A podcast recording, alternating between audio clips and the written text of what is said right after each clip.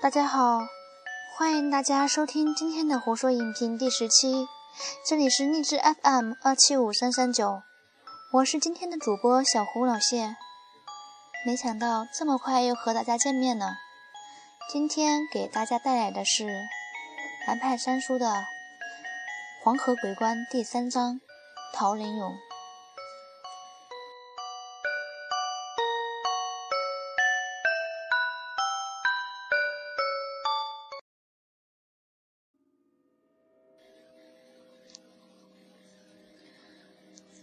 黄河每年从上游冲下数百万吨垃圾，有大量的工业废料、零件、建筑材料，这些东西都沉淀在黄河的底部。王全胜和几个人承包了一艘小船，用一种特别的爬泥沉入黄河中，顺流牵拉，将黄底。淤泥的垃圾抓进爬泥里，然后再打捞上来，用水冲洗后分拣。基本上百分之九十捞上来的垃圾都是没用的，又给重新倾倒回黄河里，只留下金属、塑料和玻璃可以回收卖钱。虽然如此。王全胜一年的收入还是比较可观，因为他所承包的那一段流域是黄河的沉淀区，河面宽，流速慢，很多垃圾都沉淀在这一段。他一个来回最少都能都能赚二十块钱。那个年代，那个地方，这样的收入是不可想象的。现在。他手里的这几只青铜器是去年十二月份的时候，他从水坝底下面捞上来的。他说，当时他的爬泥拉到那地方的时候，突然水面上就打了个旋。他的经验就知道，这是河底的淤泥塌下去了。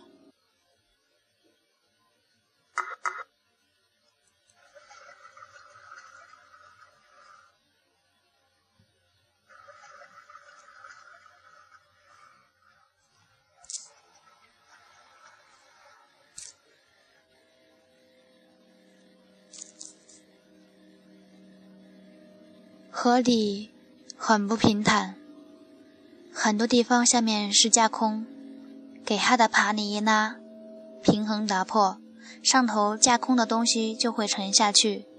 要是爬泥拉到的东西很沉，王全胜的船就很可能会给扯到水线下面去。所以，他马上就放开了爬泥的绳子，让它往下沉。结果，奇怪的是，他放下了六七米的绳子，爬犁却还在往下沉，似乎下面塌出的空洞非常深。一直到绳子放下了十多米，他才感觉到到底了。然后，他就尝试把爬犁拖出来，前前后后几个方向拖了很久。爬犁才松动。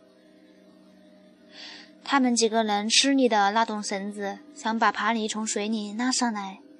可是还没出水呢，就有人叫了一声。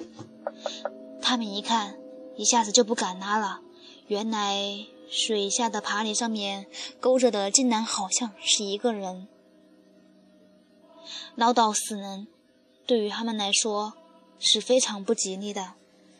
但是，如果已经捞到了，就必须让他出水，不然下次再出船，这死人就很可能来翻他们的船。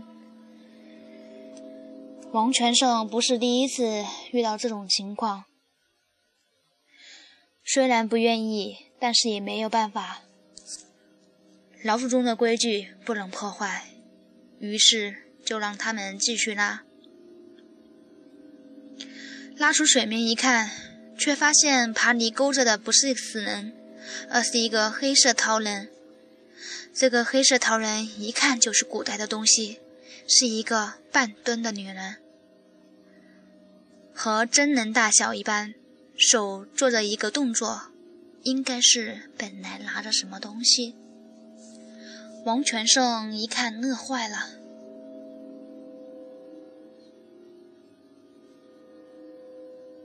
这好像是俑。古时候，一旦有人溺水失踪，他们的亲人就会将一个失踪人模样的陶人沉到水中，与河神交换，尸体就会浮上来。这东西比死人还不吉利。王全胜。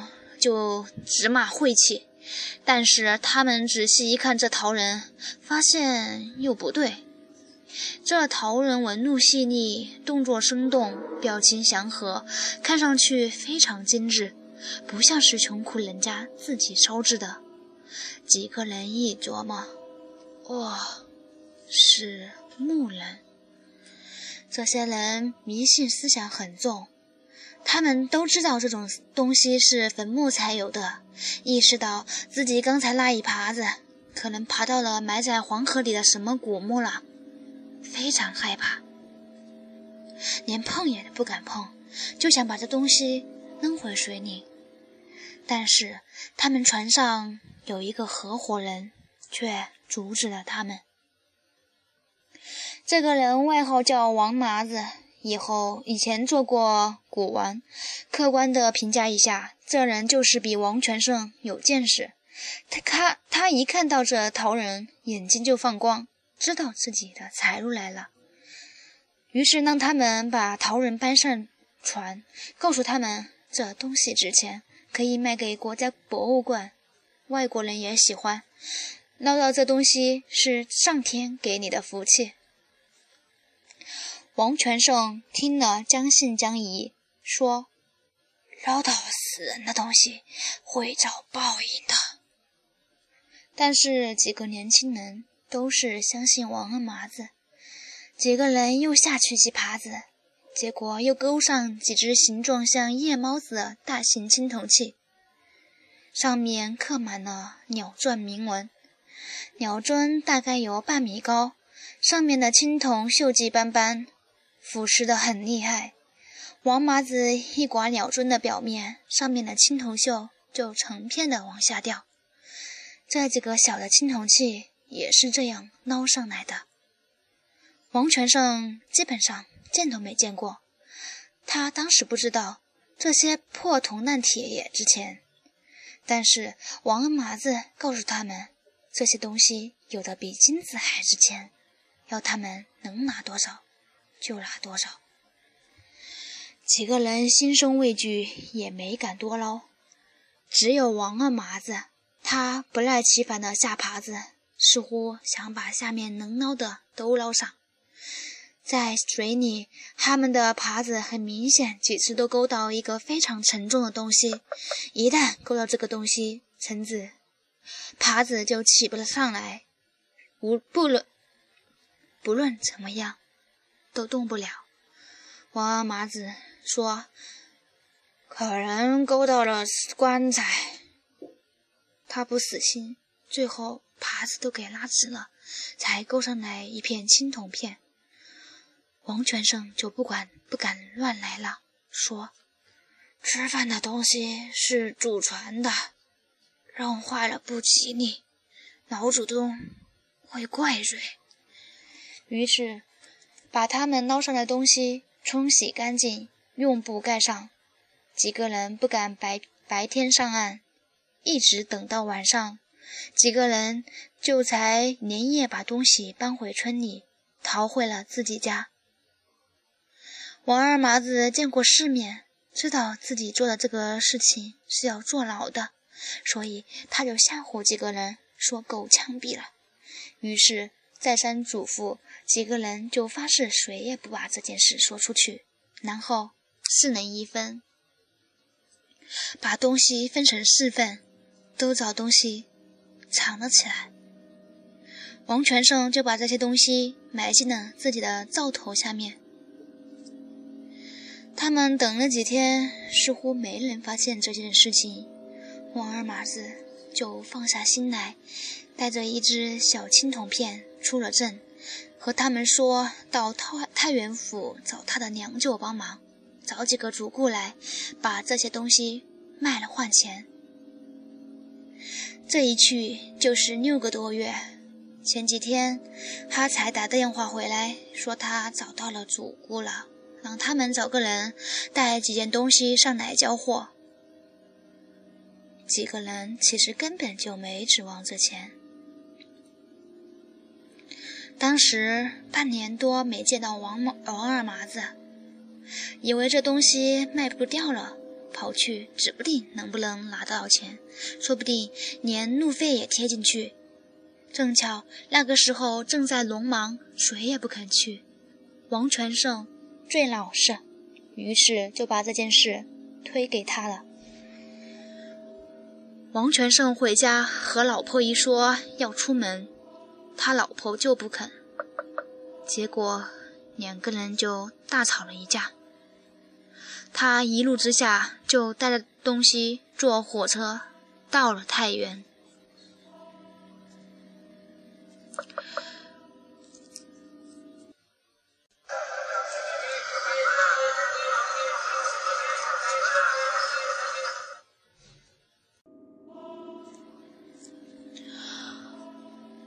来之前，王二麻子让他去南宫找他。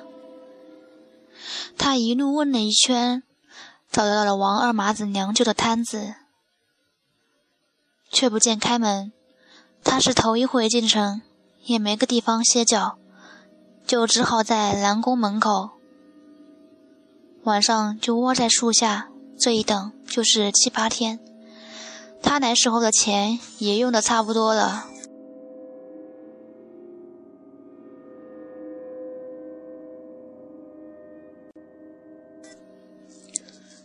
也不知道二麻子出了什么事情，就是没出现。他是和他媳妇吵了架出去的，就这么回去，在家里肯定是抬不起头来。想来想去，把心一横，心说：这里不是卖古董的吗？把这些东西卖了，让他婆娘也看看。他不是这么窝囊的人。不过。他这人天生不会说话，也不知道怎么做买卖，怎么开这口，一直就晃来晃去。那句南耙子的蛮话也是那王二麻子扯淡的时候教给他的。他以为还真是这么回事，问了几次都遭了白眼，结果东西也没出手，晃了两天，钱也用光了，锐气也没了。心说回去给老婆骂就骂吧，这日子还得过啊。于是乎，准备着吃碗面就回乡去。没想到碰上我们了。王全胜喝了点酒，酒后吐真言，虽然口齿并不怎么清楚，我还是听了个八九不离十，只听得遍体生寒。这黄河里的事情真是说不清楚，淤泥里什么都有。我心说，下次说不定还能够捞个飞碟上来。但是这种事情，只要是在黄河边上的人，基本上都听老人讲过，所以这故事也有可能是他胡诌的。王全胜这个人看上去虽然憨厚，但是我看得出从他骨子里透着精明。他的憨厚只是因为他的见识少，并不是真的笨。我暂且听着，也不全信。对他说：“那你拿这个东西已经是捞上来的全部了？”王全胜点头，就打着酒嗝问我：“我这东西？”就都在这里了。不过我家里还有，老板，你可看也看过了，听也听过了。这些个东西，你能给我多少钱？我心里一琢磨，王二麻子这种人肯定不会给他分很多钱，他们也也绝对想不到这东西能值到上万。但是我这人不能太贪，于是假装又看了看，对他说道：“可惜你这东西给你在泥里埋了，样子给埋残了，本来还能卖得更高。这样吧。”咱们也别论这个价钱，我就吃点亏，多给你一点。一件东西我给你一千元，下次生意怎么样？王全生砰的一声就坐在地上了，一下子就站不起来了。我赶紧把他拉起来，说道：“哎哎，你什么毛病啊你？”哎呦，我的娘啊！这这东西那是真值钱，六呀，那可就是六千元。我得掏多少沙子才能赚这么多？王全胜发着抖道。我呵呵一笑，一边出去让少爷帮我准备钱，一边说道：“不不。”你这五样东西，我给你五千元。你这青铜片，我可不要，那是破烂。王全胜也点头说道：“是是，我给喝糊涂了。”趁着少爷去找、去准备钱的功夫，我就继续问他：“这青铜片是什么东西？”王全胜说：“那就是从水下那大东西上剥落下来的。”王二麻子让他也带上一片来，好找几个行家看看，然后问我要不要，要的话就送给我得了。我对这样东西很有兴趣，心想，恭敬不如从命，就接了过来。这时候少爷拿过钱，我一张一张数给他，他拿过来之后又数了好几遍。才揣到兜里。我和他也一样，仔细查看了好几遍这些青铜小件，确定不是假货，也给揣到兜里。王全胜一下子心情大好，舌头也利索多了，就叫着这顿他来付账，又叫着少爷上酒。我一看，这家伙到底能喝多少啊？又上了一瓶白酒。他这个时候已经把我当成知己一样，一个劲儿给我倒酒，还说着要不到他们那里玩玩，顺便把他家里剩下的那些给买了。我心里已经在打这个主意，但是我估计他手里的货还有不少。假如真的一千元一只收下来，我这点破钱根本就收不了多少。便暂时把它稳住，等我先把手里的卖掉，再去吃他的存货。于是说：“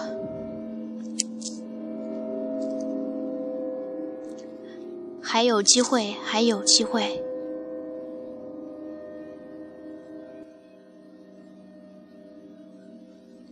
你这些东西，我给的价儿算是高的了，主要也是为了个下次买卖。”我买了之后，身上的钱也不多了，卖掉也赚不了多少钱，所以你家里的先留好，等我资金回来，我就到你家里去卖。你这事也别和你那几个兄弟去说，到时候我给他们的价码，肯的肯定得比你的低，我得给你介绍费啊，对不对？